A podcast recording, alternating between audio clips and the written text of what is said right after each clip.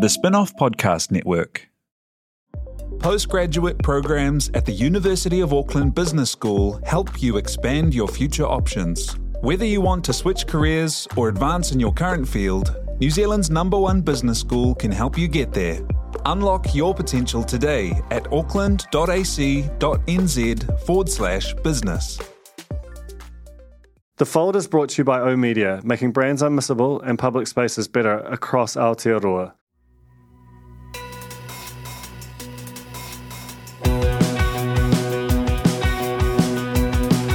No mai hoki mai ki other fold e mihi nei ko Duncan. My guest today is Jo Norris, the Chief Content Officer at Stuff, and we're sort of rush releasing this uh, because it's the, the conversation happens out the back of uh, their huge announcement yesterday, which is the launch of three regional paywalled mastheads in the press, the Waikato Times, and the artist formerly known as the Dominion Post, now just known as the Post. And this is a really you know, I, mentioned this in the conversation, but this is this is a huge historic moment for Stuff as an organisation, which has roots that stretch back more than 150 years in this country, and has always, up to this point, charged for access to its its regional journalism and delivered that distributionally through through print formats. Now it's doing the same uh, for for the digital formats. It's it's late to the party, you know, like the the big international mastheads that are furthest along in this race are at least a decade down this road, and and even locally, the the Herald is pretty much bang on uh. four years ahead, and and you know has has done pretty well. And and with the, with these things, like the reason why the best time to have launched it is as long ago as possible is because you learn a lot. So they are late, um, but that does not mean it, it, it won't work. And you know, while there have been rumors flying around about this for, for a little while, and you know, at one point I heard that they were going to launch as, as many as 10 different regional mastheads, which I think would have been potentially a, a quite confused and, and hard to manage proposition. Uh, the the way this has rolled out, and I think that there is just a, a logic to it, and uh, and even down to the sort of look and feel, and the fact that there will these will be brand new sites that house this content. This won't be a reskin of the current Stuff website. So, know, Stuff has, I think, you know, and I'm sure they would acknowledge, not had a, the greatest kind of hygiene with its digital properties lately. So I think, you know, to to know that these three properties are going to be new and sort of optimized for the, the kind of current technological best practice, I think will will work well for them. So this episode really is uh, me drilling into to the the sort of fine detail of how this will operate and what the thinking is that drove it. Uh, Jo is one of my favorite people to talk to in journalism. She's a former editor of the press, um, spent a long time working for the Dominion and then the Dominion Post. So understands actually in a very deep level the relationship with a re- between a regionally defined publication and, and the community which it, it serves. Uh, so just the perfect person to to be driving this. And you know, as much as anything, you just have to admire anyone in this era who's taking a bold and and differentiated swing into into a media market.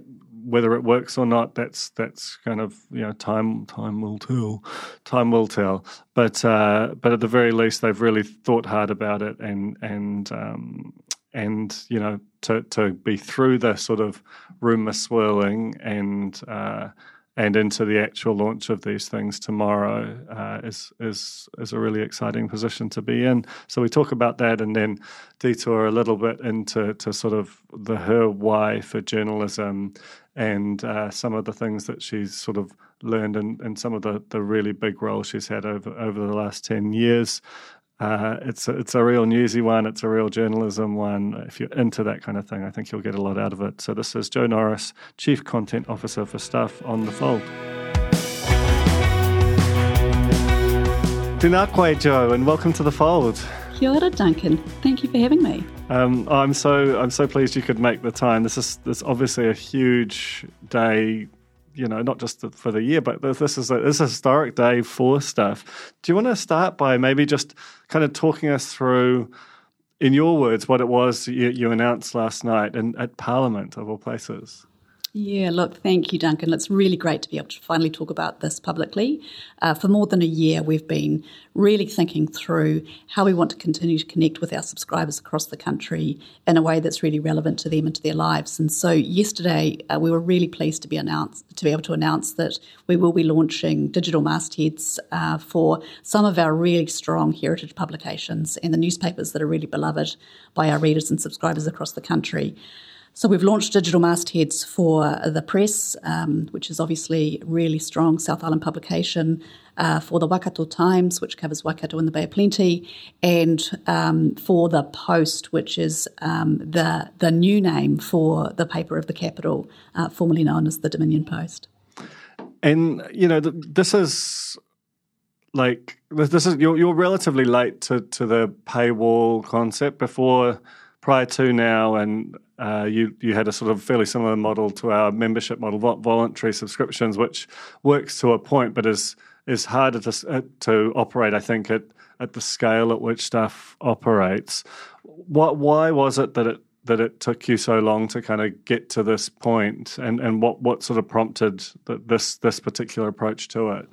Yeah, we were very careful uh, because we wanted to take an approach that we knew would work for our existing audiences and would help us maintain that really live, bold, spirited, and nationally relevant journalism that we publish every day on Stuff, and to make sure that was continues to be as accessible to as many people as possible, including audiences that are not necessarily able to access paid content.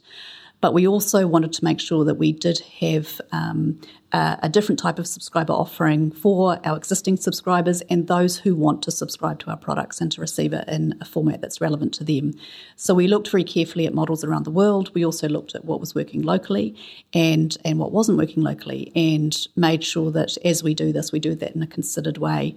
And we talked to our subscribers as well. So we spend a lot of time researching, talking to people who already pay us for content uh, to make sure that when we did go to market, it was something that was relevant to them.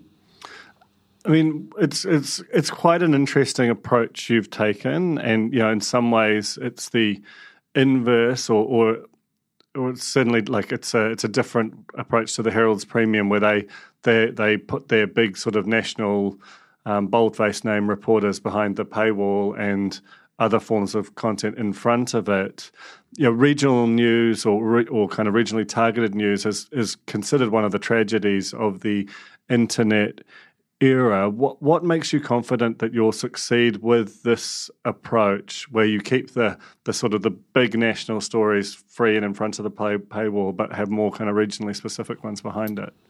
Yeah, what you'll see, Duncan, uh, across stuff and across our mastheads is increasingly differentiated content. So, content that is very much in the tone of stuff that we know that our national audience respond to, and then content that is really relevant to both local audiences but also topic audiences. So, the post, for example, will be strongly focused on politics, on business, and information that people need to understand nationally that comes from the capital.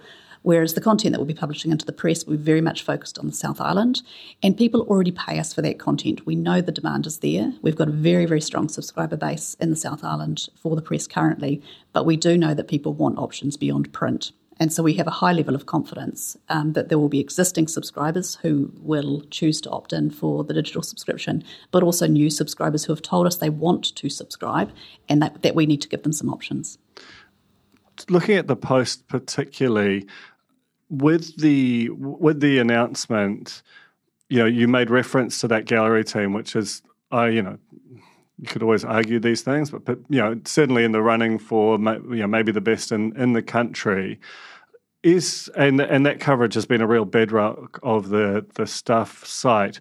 Is that now going to go behind the, the paywall of the post, or you know, how will you ha- or will there be some kind of ratio of it that that that sits in front of the paywall at stuff? Like, how will you manage the the kind of complexities of the sort of national versus Wellington specificity of of that uh, group? Yeah, one of the benefits we have is that we have um, obviously stuff has been going for more than 20 years. We've got really deep insights into our audience and the kind of content that our audience expects. And what that allows us to do is to start to understand the, con- the type of political content that the stuff audience wants to consume, and then the type of content that will work in a more lean back format, which will be our print edition and our digital edition of the post. Um, so you'll you'll see deeper analysis, uh, the kind of content that you want to read on a second day of a story. It's broken um, during the previous day. And one of the examples I've been using in the last um, uh, couple of days, uh, just simply because it's live, is um, you know a midday uh, uh, press conference around uh, tax reform, for example obviously breaks, that will pub- be published immediately on Stuff with our team of gallery reporters covering that, or if it's announced in Auckland, um, our, our, our, Auckland team. Um, the next day, we readers expect to understand more context, more analysis, and have an opportunity to uh, review some of the content that they perhaps didn't have time to during the day. Um, because while people like you and I are constantly, every day, all day, clicking to refresh hundreds of times per day, not everybody has the, the opportunity to do that. And so they need to receive the content in a format that works for them. So, you know, in terms of the will these publications sort of start with existing subscriber bases? I.e., will this be sort of bundled for free with the existing print subscriptions? Yeah, so the pricing plan um, is that uh, if you are an existing subscriber to one of our newspapers for more than five days per week, then you'll receive all access to our digital subscriptions as part of that package. If you're not a subscriber, why not, firstly? But secondly, you know, there are some people who are not, um, then they have an option to opt in straight away. And we've got introductory pricing for those people and long term pricing plans as well. What are those pricing plans? So the introductory offer is $1.99 per week for a new digital subscriber. Um, and that's a 16 week offer, and that then they would move on to the standard pricing, which is $5 per week. If they want to um, subscribe to the entire network, which is the three publications at this stage, then that would be $7.50 a week. So, that in terms of the the sort of structure of the pricing puts you above the the New Zealand Herald's um, offering. What what makes you sort of confident that you can achieve that premium, especially in you know thinking about the the Waikato Times and the, like a, a, sort of a smaller market potentially, which does have some crossover with that big big monster uh, um, up the motorway. Yeah, we're really competitive um, in that particular market. Uh, the Waikato Times outperforms the Herald in the Waikato market because it produces content that's relevant to Waikato people, and we know that's of value to them. And it's also content that they can't get anywhere else. Um, we have a number of na- national platforms operating in New Zealand that all compete with one another, some free, um, some paid. Um, but in the in the markets where we have existing subscriber bases, we are very very strong, and we know that that content is of value to people. How important is this to, to Stuff's future? Is is the not just the launch of it, not the symbol, just the symbolism of it, but the actual financial success of it to to the kind of future of this company?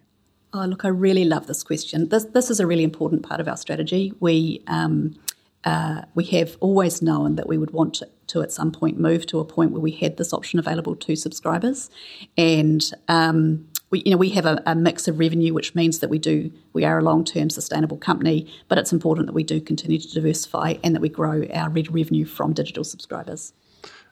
And do, do you have sort of expectations in terms of what what what's a number you'd like to have by the end of the year in terms of not just sort of porting across your existing print subscribers, but you know, sort of brand new uh, digital subscribers across the network? Yeah, we're not going to talk about numbers publicly at this stage, but obviously you don't go into an endeavour like this um, with the level of investment required without having targets. Um, so we do have targets. We are really aspirational around this. Um, and but it's important to note that we have a, a large subscriber base now, so we feel really comfortable that people uh, are prepared to pay for our content. It's worth paying for. It's great journalism. We've got more journalists than any other company across New Zealand, and we know that that's of value to people, and, and that our journalism is valued. So, just to kind of not to get too technical on it, but but I do think these things are sort of material to to how it will interact with the existing, you know, traffic gusher that is stuff. Yeah, because what you're trying to to create is essentially new behavior patterns, um, which is that rather than just going to stuff, what will the new URLs be, incidentally, just before I. Uh, so we've got the press.co.nz, the post.co.nz, and waikatotimes.co.nz. Um, if anybody types in any of the URLs that we've used across our history, they will be redirected um, and they'll end up in the right place. Um, so your question, I think, is around what will the interaction look like? And I, I, think the really important point is that we would love people to be using both um, stuff.co.nz all day, every day with that live, dynamic, always on content, and then the more reflective, editionalized content that will appear in their masthead. So we this is not an either or.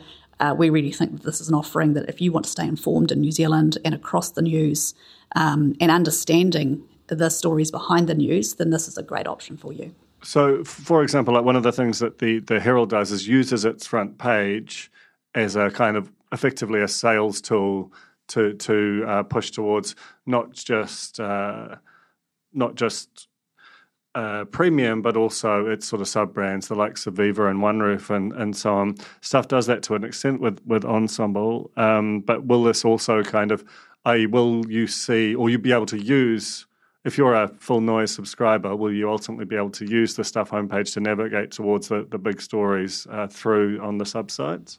Yeah, so our user journeys will be different from our competitors, and that's partly because we didn't want that um, dynamic where you have um, a site that becomes one thing in front of the wall and another behind the wall. It can be quite confusing for users. So we've deliberately made these separate sites with different experiences, and you subscribe to the subscriber product because you understand that product and that's what you want.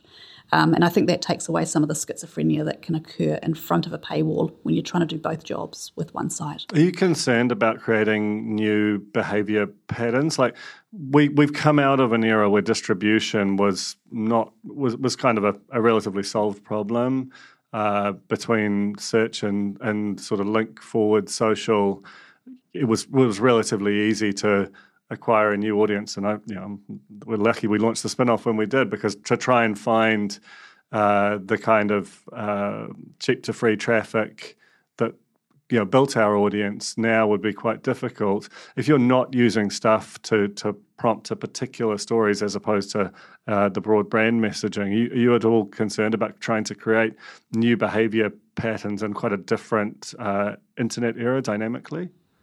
Yeah, I mean, there's always a leap of faith when you launch um, what is a new experience for people, but keeping in mind these are not new brands. So these people have had a relationship with th- these uh, brands for more than 160 years. There is um, no bigger brand in uh, Christchurch or the South Island than the press. It's very deeply understood. So there's no awareness problem that we're trying to tackle here. Um, and, and, it's just simply encouraging people to to follow a slightly different user journey. Uh, and the other thing that's probably important to note is that people have been typing in dompost.co.nz for a long, long time. Press.co.nz has existed for more than 15 years. So this will, um, and that will take people to the, the, the, destination that we want them to end up on, which is these new websites. Are, the, are these brand new websites or do they have a re- relationship to the kind of current stuff platform in terms of the look and feel?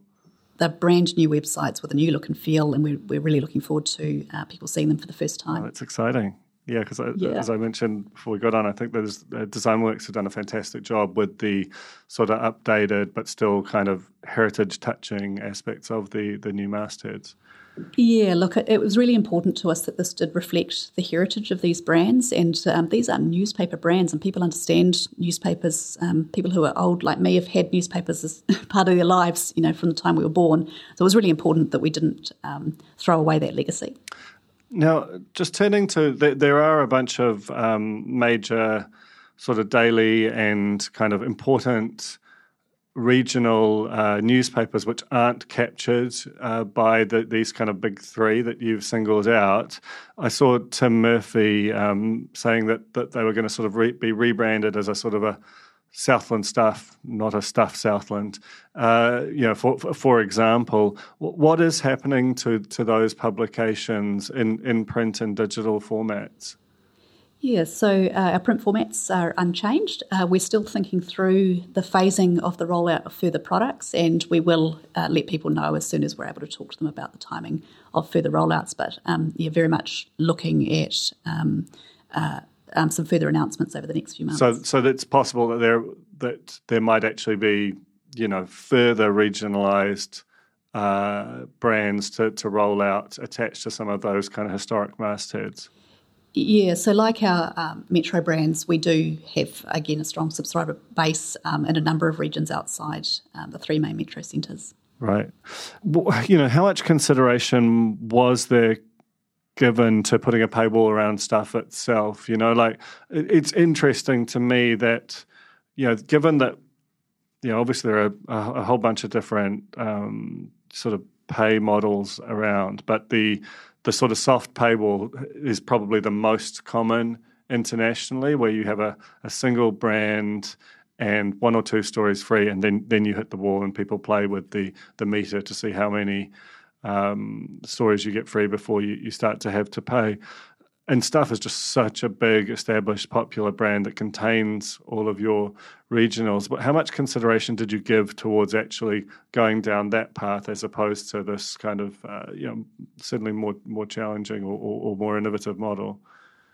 Uh, we, we have looked at all of the options, and, um, and you know, as you rightly say, that is a model that exists internationally. But internationally, there are also other really successful models around um, digital subscriptions for um, even very, very small regional communities, which work really effectively because people value the very specific niche content that is within those products.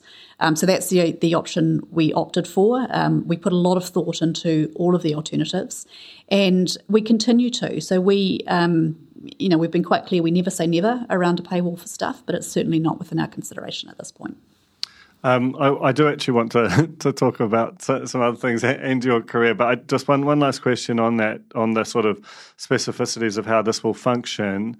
Uh, will the regional titles essentially have a bundle of journalists attached to them who largely write exclusively for those titles, or will there be a, essentially a sort of a sorting mechanism whereby, you know, for example, some of your national correspondents might actually end up writing both exclusively for some of the regional titles where they happen to be based, but also uh, national stories. And, and how will you sort of resolve things where they they are tightly tied regionally, but there is a big national interest in them, as is so frequently the case with stories? Yeah, yeah, we've had a lot of these types of questions um, over the last 24 hours, um, and the answer is a, a mixture of the two. So there will be some journalists who write almost exclusively for uh, their home masthead, as you put it, um, and that they, they are people who we know that our subscribers really strongly relate to and uh, will are prepared to pay for their content because it's journalism that they value.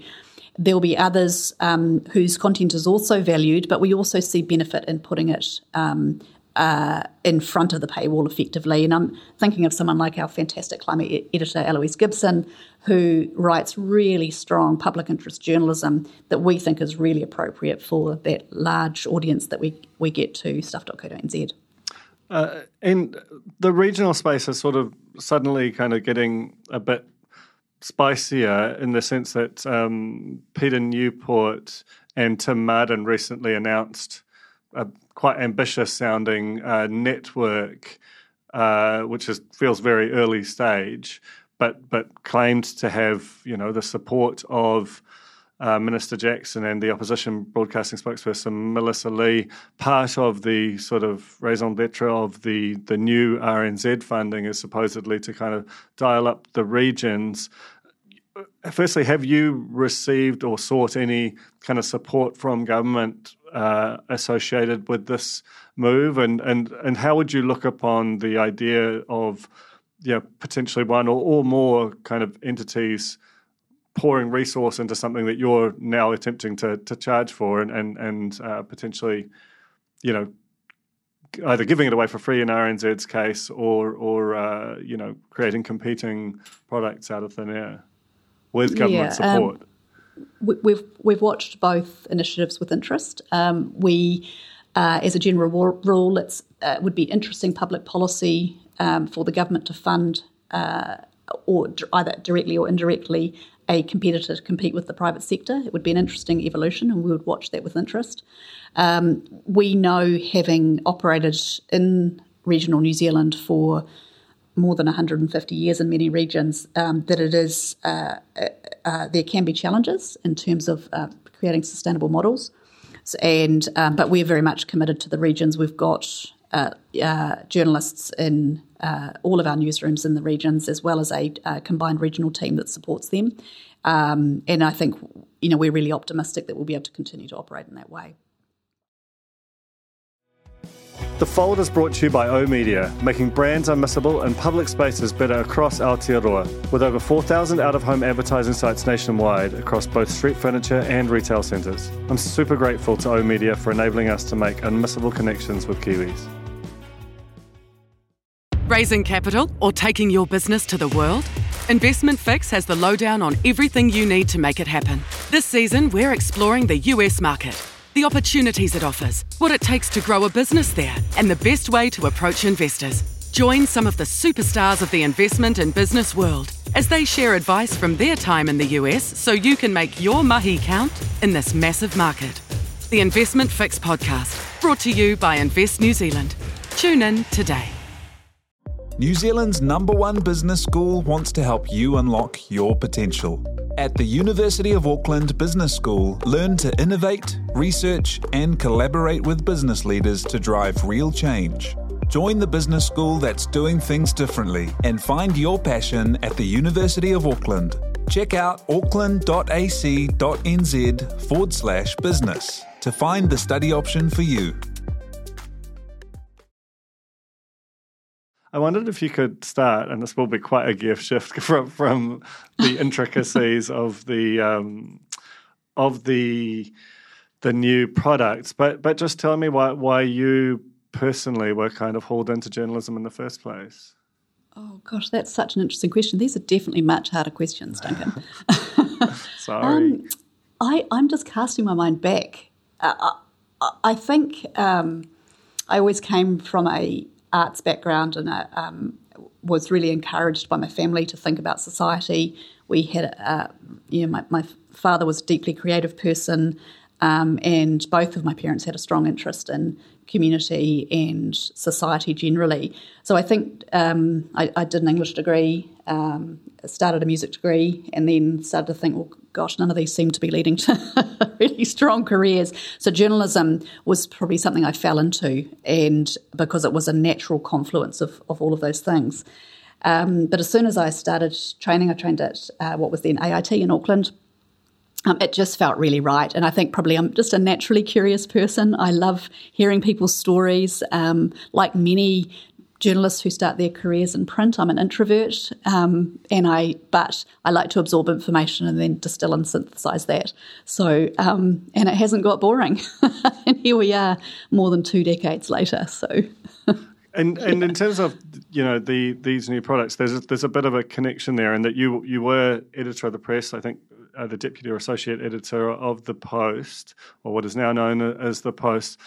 What do you sort of because I feel like there are things that whether it's journalists or people who've only worked at more national publications wouldn't understand about the relationship of a geographically defined community to a publication. What what what came out of those roles for you?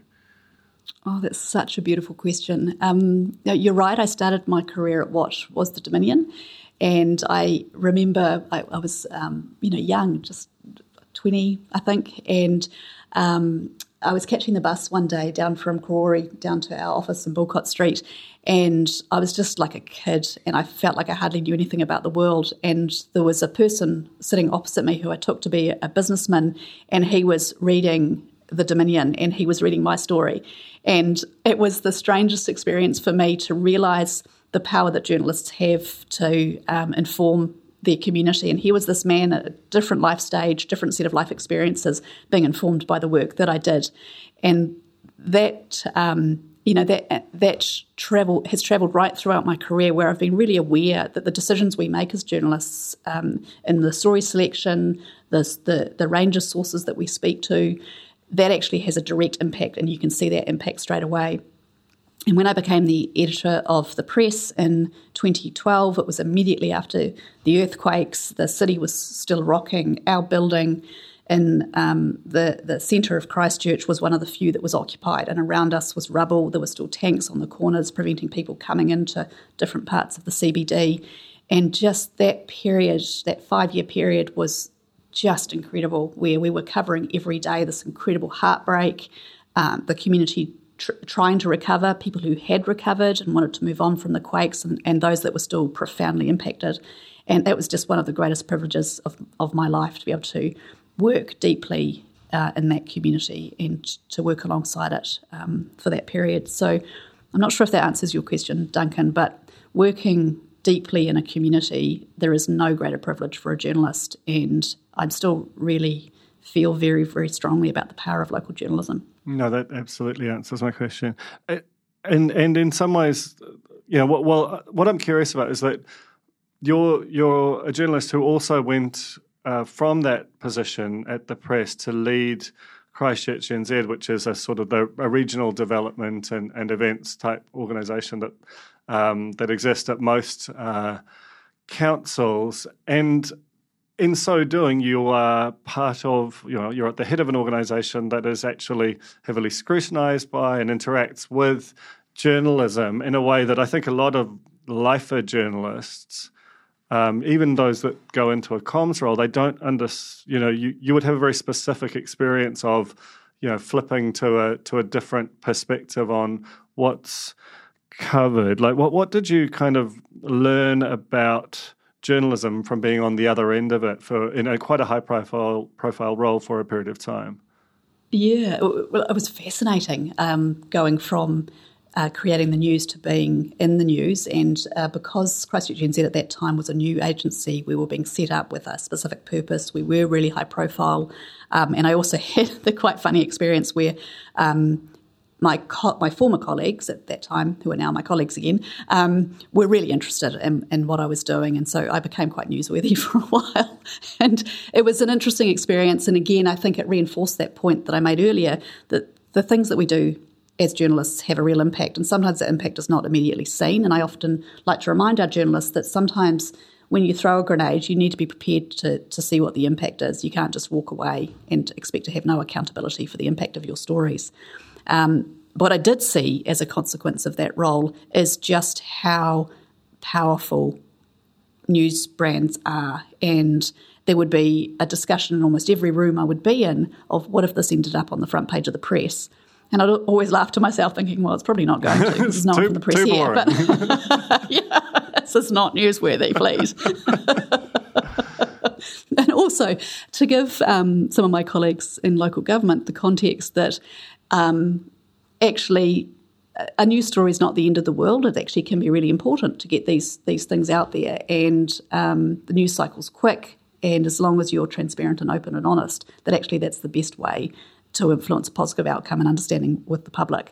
So it was quite nice to be able to influence from the inside to some extent. Um, but local government is certainly a very special environment, and I have the greatest respect for the people who choose to work there um, but I'm certainly pleased to be back in the media. What was it that drew you back ultimately?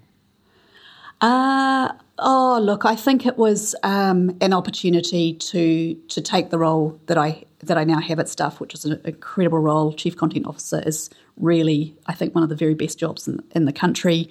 Um, I get to work with incredible journalists, but also as part of an executive team that's really innovative. We're really willing to try things, as, as, you can see with, with the announcements we've made in the past couple of days, and um, you know, really deep respect for the work that Sinead has done. Um, both pre and post the MBO, and the courageous decisions that she's prepared to make. And you know, how's how's it been? This is sort of related to the the Christchurch question, and that you know, we, there's a there's a new media reporter in town, uh, Shayne Currie, just just a cub, um, earning his stripes, uh, who's quite enjoyed um, in a very kind of you know way that's certainly at times looks helpful to the, the Herald's kind of business interests, uh, reporting on some aspects of what's going on at stuff that would be under your purview, thinking of Gong Gate, but also the sort of um, leaks uh, around the the uh, the paywall.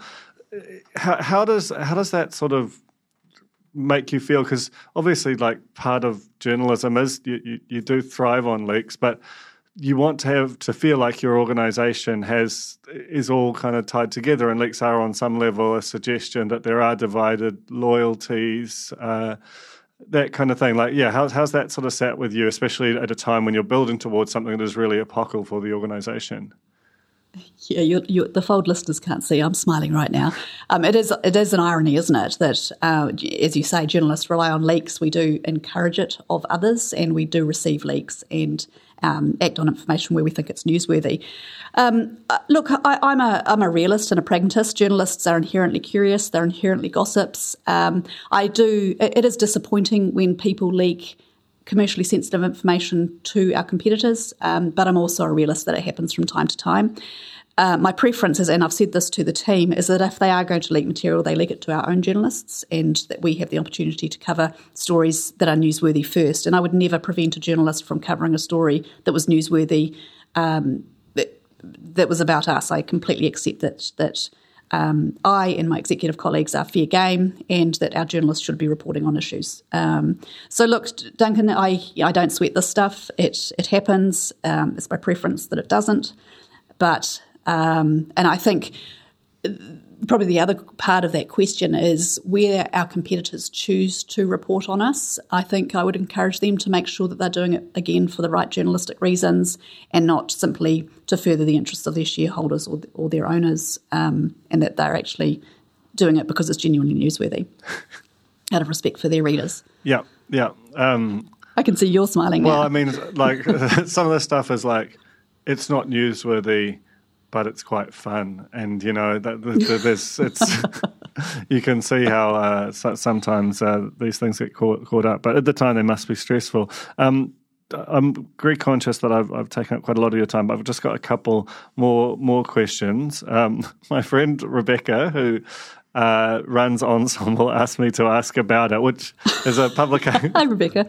um, just basically reader requests here, but um, but it, that is that is a publication that Stuff bought probably I think eighteen months ago now, and seems to be really hitting its straps. How uh, the and and you know the Herald's recently put a paywall around Viva. I couldn't guess as to how that's going for them financially, but how are some of those kind of not geographically defined brands like Ensemble, like Sunday, like the Forever Project? How do they interact, and and and how does stuff see its relationship with those some of those kind of different mastheads interacting with this project and with their kind of longer term strategic goals?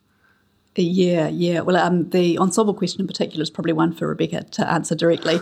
Um, but look, ensemble's a great brand. I absolutely love the work that the team do there. Really on point. They really deeply understand the audience. They do have a membership program um, that supports ensemble, which is obviously part of the Stuff stable. With respect to the um, uh, other vertical brands, we again we're looking very carefully at what the opportunities are around those. Um, uh, they are strong commercially led av- av- advertising vehicles. So we need to be um, really mindful of that, that they are very important to our commercial partners. Sure. Um, that we create the right environments that people can advertise around. Um, whether they have read revenue opportunities, uh, we'll continue to evaluate that as we move across the next 12 and 24 months. And, and finally, uh, you know, unlike certain other large media uh, entities in our industry, the we we as in the, the Spinoff and Stuff are both still party to the collective bargaining with the technology giants. I wondered if you could kind of uh, give an update on how those are tracking post uh, the the minister's announcements in, in December.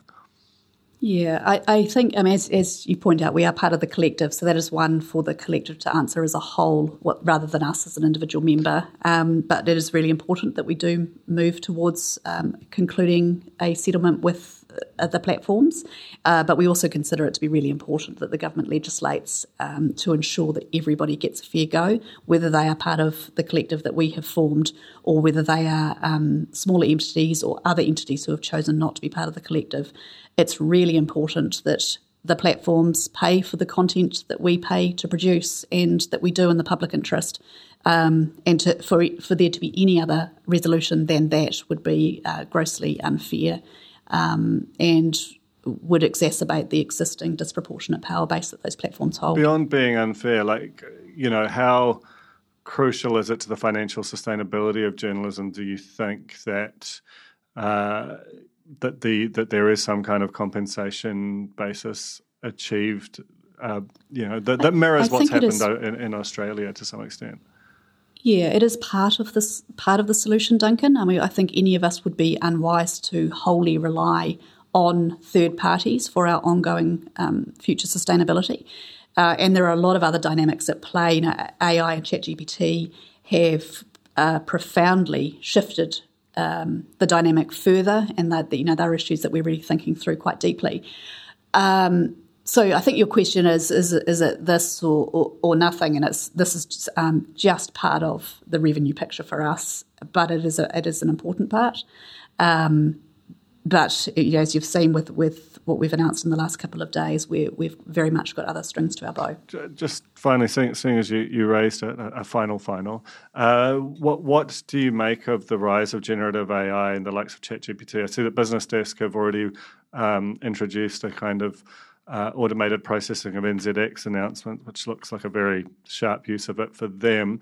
Uh, is stuff experimenting in this space, and, and are you likely to see AI generated products within the, the Stuff stable in the next little while?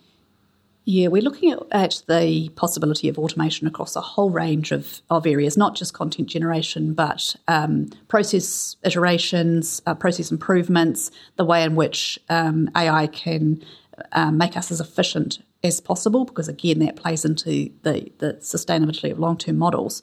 Um, uh, using generative AI for content is not something that we are currently doing. Um, but I think there are some applications that we will start to consider very, very quickly. Things like headline writing, which just makes some of that kind of uh, process work more efficient. Um, the, the business desk experiment is an interesting one. It's one um, that a number of companies internationally have been using for quite some time, um, and it effectively is is um, creating stories from from data sources. I think there will be uh, many, many more opportunities as the uh, generative technology improves and it becomes um, uh, more than it is currently. But we, are watching very, very closely. We are starting to experiment in some areas, and um, I think that will be inevitable for all media companies. Now, Mihi Jo, thank you so much for, for joining us and, and good luck with tomorrow. It's a, it's a, it's, a, huge day and an achievement to have got to this this point. I wish you the, the best of luck in terms of the rollout from here. Thank you so much, Duncan. And thank you to all of the listeners of The Fold. You're amazing. This podcast is amazing. I love listening every week, and it's lovely to finally have been asked. it's been too long, but glad, glad to have had you on. Thanks, Jo. See you. That was The Fold, brought to you by our partners at O Media, making brands unmissable and public spaces better across Aotearoa. Huge thanks to O Media for sponsoring this episode of The Fold and enabling us to make unmissable connections with Kiwis.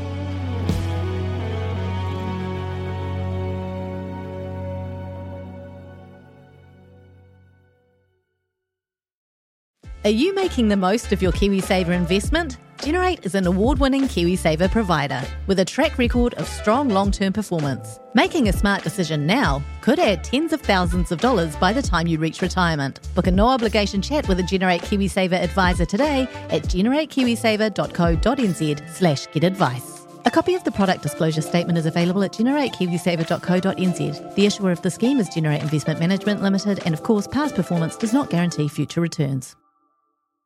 The Spinoff Podcast Network.